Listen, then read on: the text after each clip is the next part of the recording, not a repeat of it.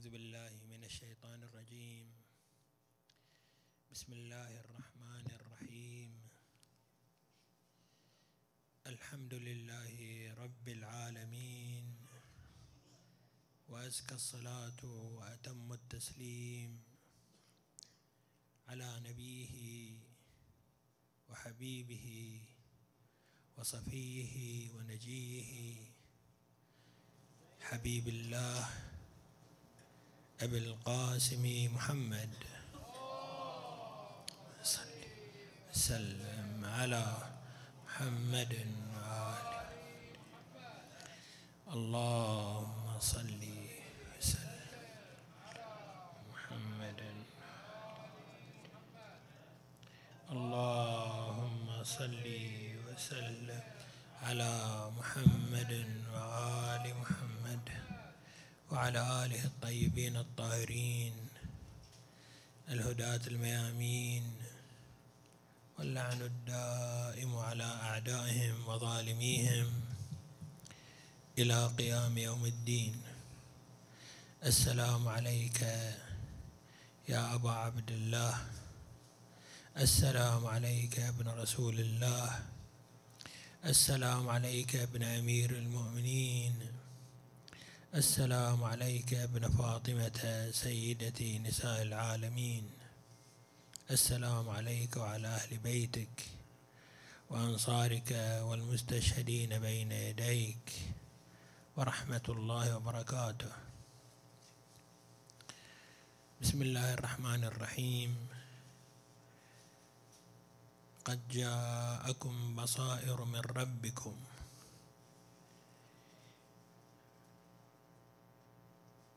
فمن أبصر فلنفسه ومن عمي فعليها وما أنا عليكم بحفيظ. الآية القرآنية تقسم البشر في حق القرآن الكريم إلى قسمين. قد جاءكم بصائر من ربكم. هذا القرآن بصائر وكتاب هدى وكتاب نور. فمن أبصر فلنفسه ومن ترك القرآن ولم يأخذ بنهج القرآن فقد عمي ومن عمي فعليها. أشرنا في الكلمة السابقة بأن البصيرة هي ملكة معرفية تنير للإنسان طريق السعادة والفلاح ورضوان الله عز وجل وتجنبه الانحراف والوقوع في براثن أهل الضلال. هذه الملكة هي ملكة معرفية بمعنى أن معارف الإنسان إذا تكاملت وأصبحت في نهج سليم تحققت هذه الملكة. ليس كل معرفة هي بصيرة. إنما البصيرة هي حينما تتحول هذه المعرفة إلى ملكة عند الإنسان. وهذه الملكة هي التي تنير له درب النجاح والفلاح. وما يقع في انحراف ويكون ضلالا في نفس الإنسان. هو عمى هو أوهام.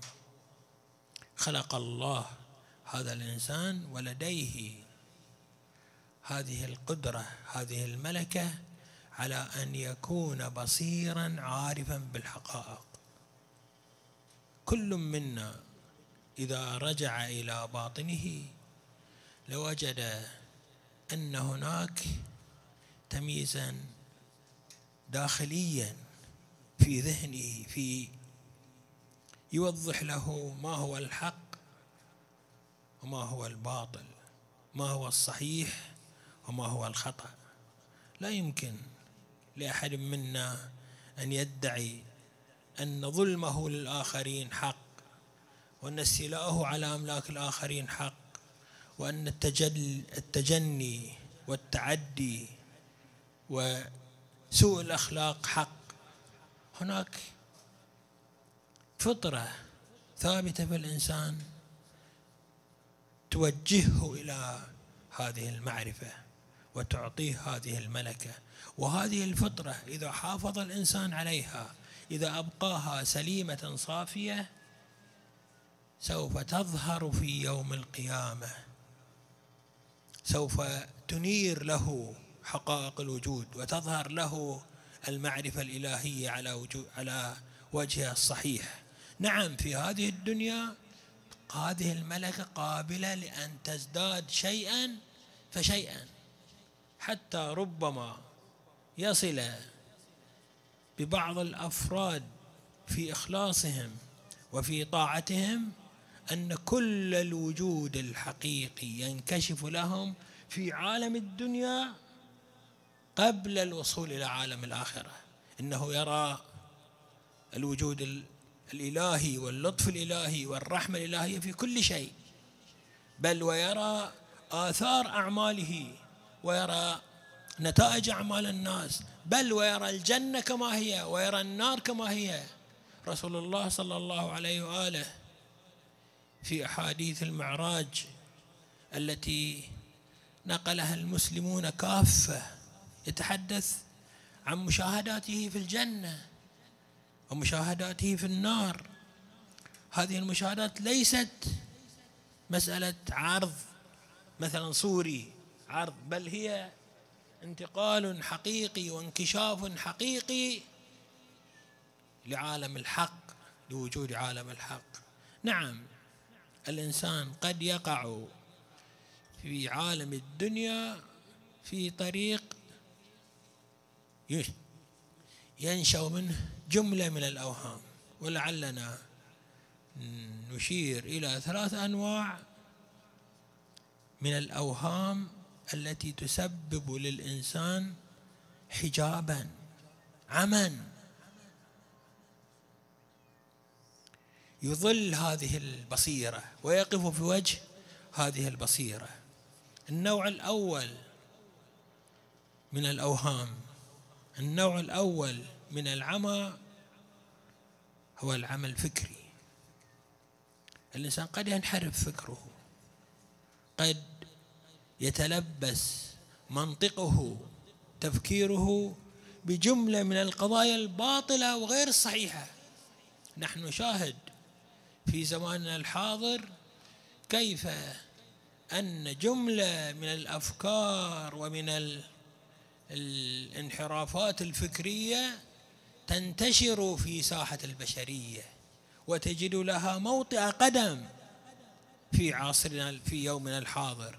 بل يمكن أن نقول إن هذه الأفكار أصبحت تتولد في الإنسان وتنتشر بين الناس انتشار النار في الهشيم. ما يمر علينا سنيات إلا ونسمع بأفكار جديدة طائشة. أفكار تعرف الإنسان عن منهجه. تعرف الإنسان أفكاره تصبح عرضة للخلل وللاضطراب وللتشتت. يوم نسمع عن نظريات في تكون الخلق وفي تطور الكائنات وفي نموها. ويراد من ذلك تحريف الفكر والفطرة الإنسانية عن بصيرتها في الإيمان بالله عز وجل. ويوما آخر نسمع عن أفكار مستجدة في الأكوان وتعدد الأكوان نظريات الأكوان المتوازية وكل هذه الأمور بدلا من أن تستغل بدلا من أن ينظر إلى هذه الاكتشافات على أنها دليل على عظمة الخالق دليل على قدرة القادر جل وعلا. يراد تحوير الأذهان للاعتقاد بأن هذه الأمور تدل على أن هذا الكون نشأ وتولد بدون حاجة إلى خالق وبدون حاجة. وما هذا إلا محاولة للتغطية على الحقائق التي يؤمن بها الإنسان. الإنسان بطبعه بفطرته يعتقد أن وراء هذه المظاهر العظيمة هذا الفلك العظيم هذه القدرات التي تتجلى في نفسه وفي وفي الآفاق يرى فيها إشارة واضحة وجلية إلى خالقها إلى موجدها إلى عظمته. بدلا من ذلك هناك محاولات لتحريف الفكر الإنساني ليتقبل انحرافا عن فطرته انحرافا عن إدراكاته الطبيعية. فهذا أول عائق أول نوع من العوائق التي تقف في وجه بصيرة الإنسان. ومع الأسف الشديد أن هذه العوائق ليست فقط تمس جانب مثلا بعض البشر فينحرفون عن الحق ويلحدون.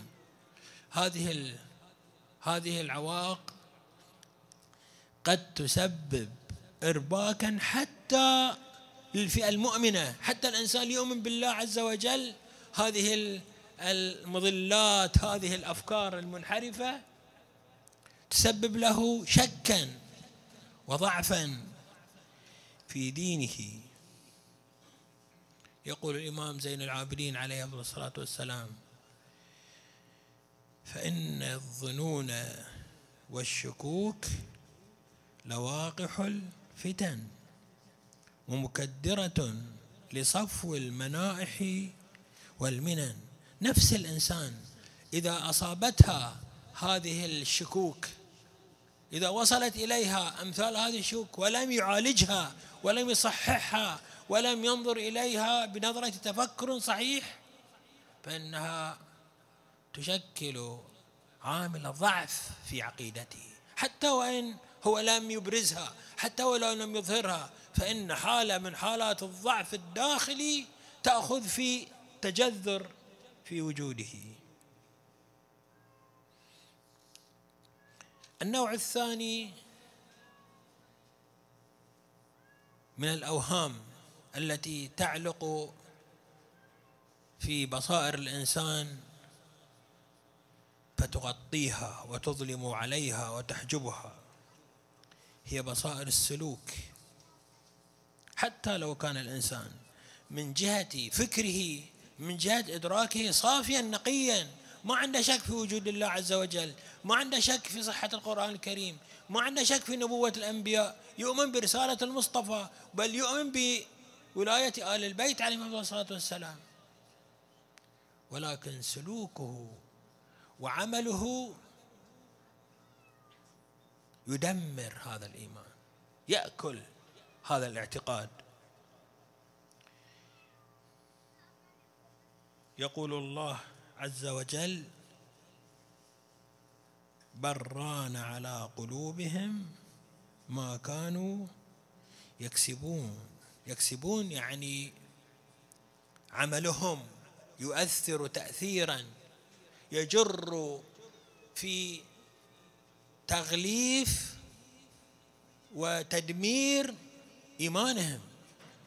الإنسان قد يكون مؤمنا قد يكون له حظ جيد من الإيمان قد يكون من مراتب الإيمان الجيدة ولكن سلوكه العملي يتعارض مع هذا العلم وهذه المعرفة فيدمر السلوك العلم.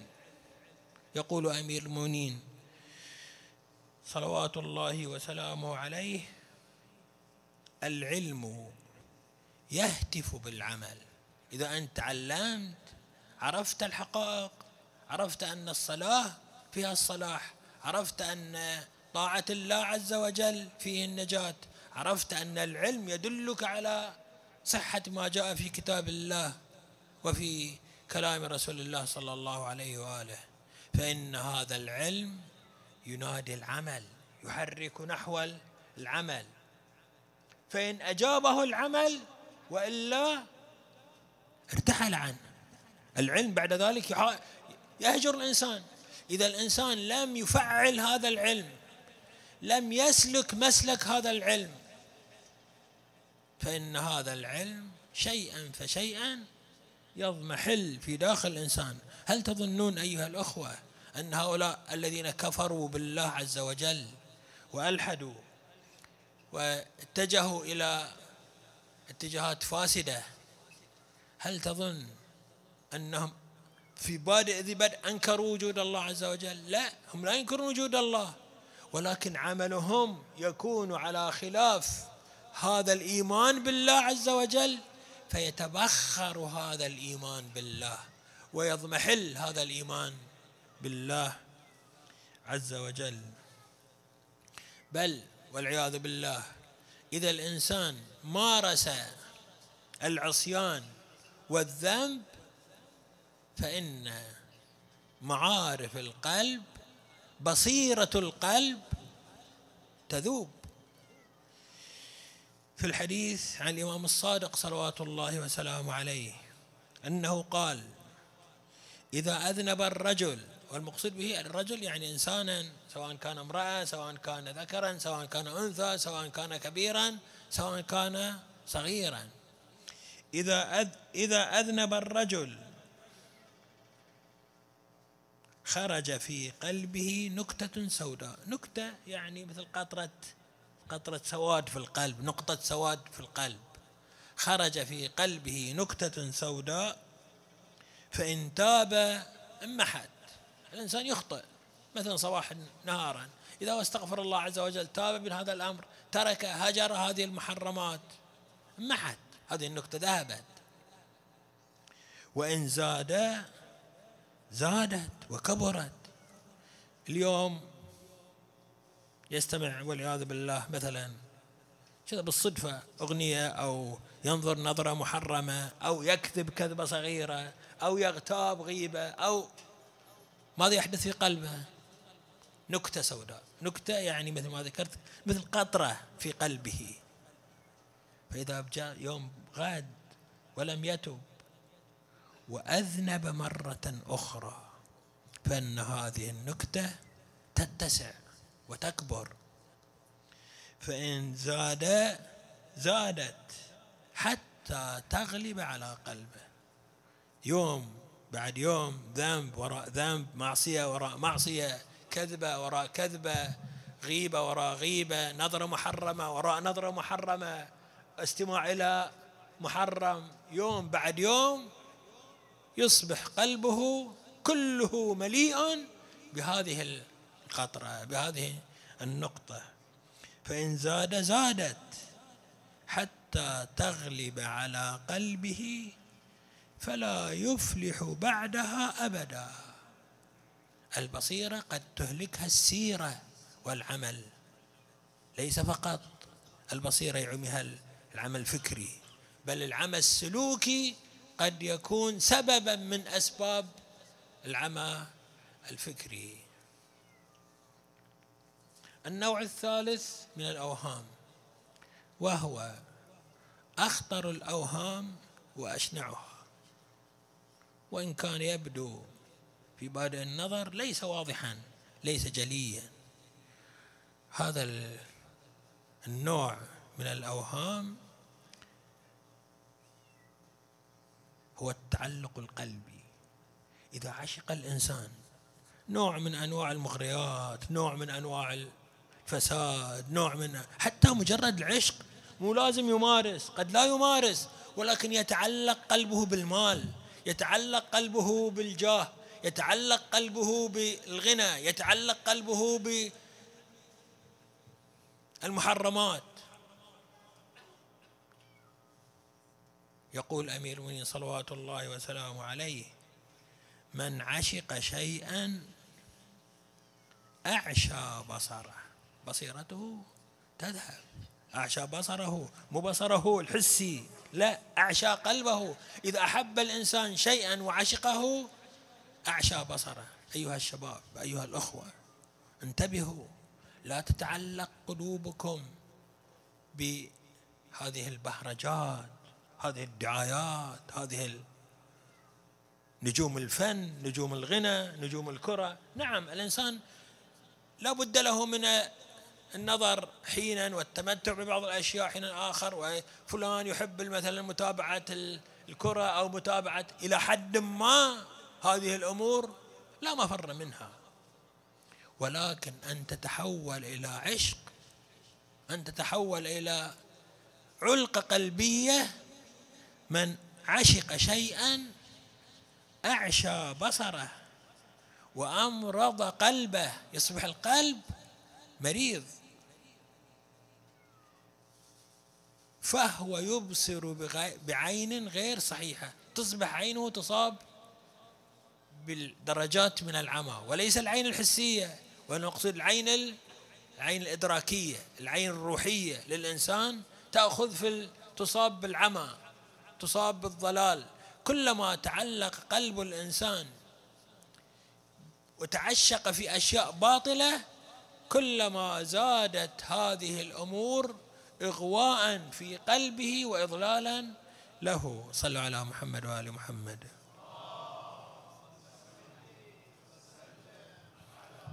محمد. اللهم صل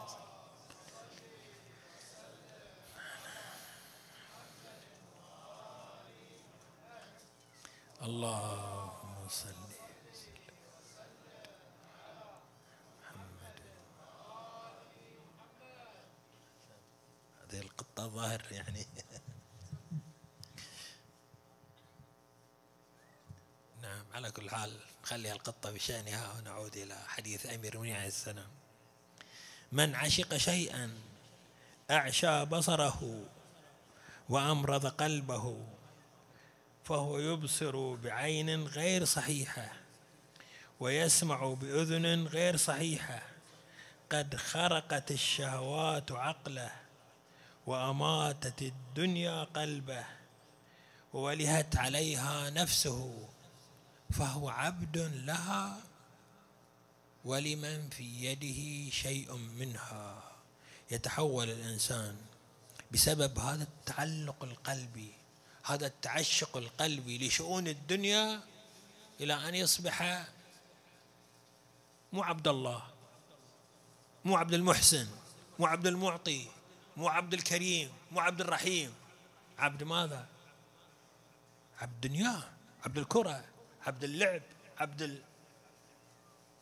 فإذا لم يستطع الإنسان أن يتخلص من هذه الحالة ويقضي على هذه العلاقة إذا اشتدت في نفسه فيصبح حينئذ عبد تسوقه هذه الحالة إلى الوقوع في المهاوي.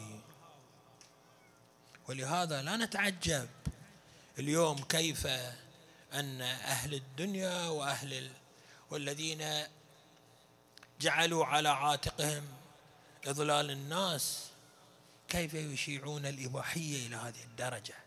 كيف يشيعون عالم السقوط الأخلاقي إلى هذه أنظر حولك حيثما شئت في أي جهة إعلامية في أي جهة سوف تجد أن أهم وسائل الترويج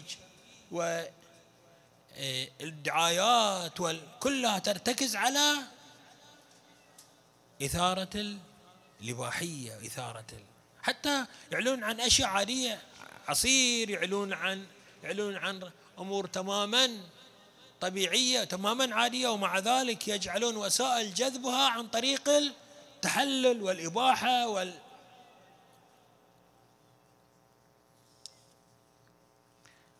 هذه الداهية وهذا المرض علاجها عبر تصليح الفكر وإصلاحه عن طريق النظرة العقلانية الصحيحة عن طريق الفلسفة الصحيحة عن طريق العرفان الصحيح. وهذه كلها وهذه طرق الإصلاح كلها يجب أن يكون مرجعيتها هي القرآن الكريم. البصائر القرآن هي هداية للناس إلى بصائر المعرفة وبصائر العقل وبصائر الإدراك وبصائر العرفان. ولعلي أقف عند شاهد من شواهد الفارق بين أهل القلوب السليمة أهل القلوب الصحيحة وكيف استفادوا من القرآن الكريم وكيف جعل القرآن الكريم طريقة هداية. صلوا على محمد وآل محمد.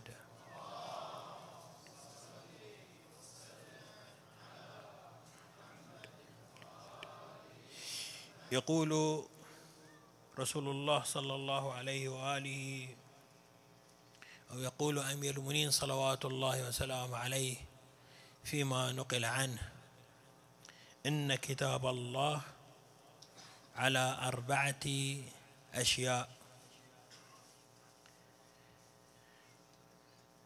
على العبارة والإشارة واللطائف والحقائق. أما العبارة فهي للعوام. هذا الكتاب كتاب بصيرة لعامة الناس لكل إنسان بفطرته الطبيعية يجد في القرآن هدى وبصيرة وهداية ولكن ليس فقط للعوام وإنما العبارة للعوام والإشارة للخواص. واللطائف للأولياء والحقائق للأنبياء. القرآن الكريم كتاب هداية لأي إنسان على أي درجة من درجات المعرفة كان. يقول الله عز وجل سنريهم آياتنا في الآفاق وفي أنفسهم حتى يتبين لهم أنه الحق أولم يكف بربك أنه على كل شيء شهيد. لعلي آخذ هذه الآية القرآنية كمثال على ما هي البصيرة التي تجعل الإنسان. نحن حينما نقرأ هذه الآية القرآنية نفهم منها وحق لنا. أن الله عز وجل أرانا هذه الآيات في الخلق وفي داخل أنفسنا لنعرف حقيقة وجود الله عز وجل.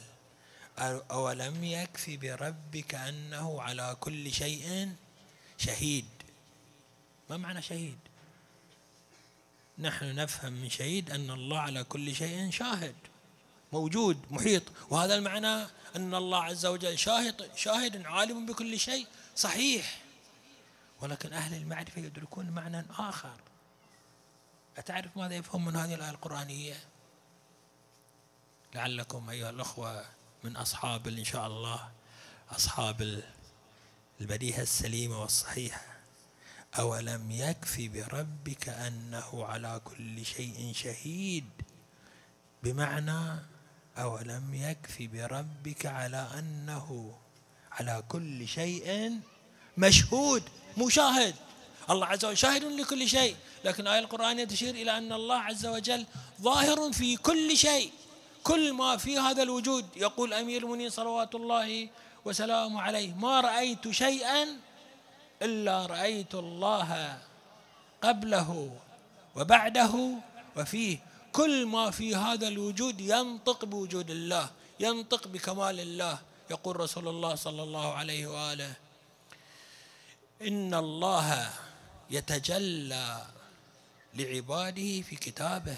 إذا أنت قرأت القرآن الكريم فإن صفات الكمال الإلهية كلها تظهر لك في قراءة كتاب الله عز وجل. نسأل الله عز وجل أن يعيننا وإياكم على سلامة بصيرتنا وأن يطهر قلوبنا لكي نكون إن شاء الله ممن يهتدي بالقرآن الكريم ويفوز بالنجاة بولاية محمد وآله الطاهرين وصلى الله على محمد وآله الطيبين الطاهرين.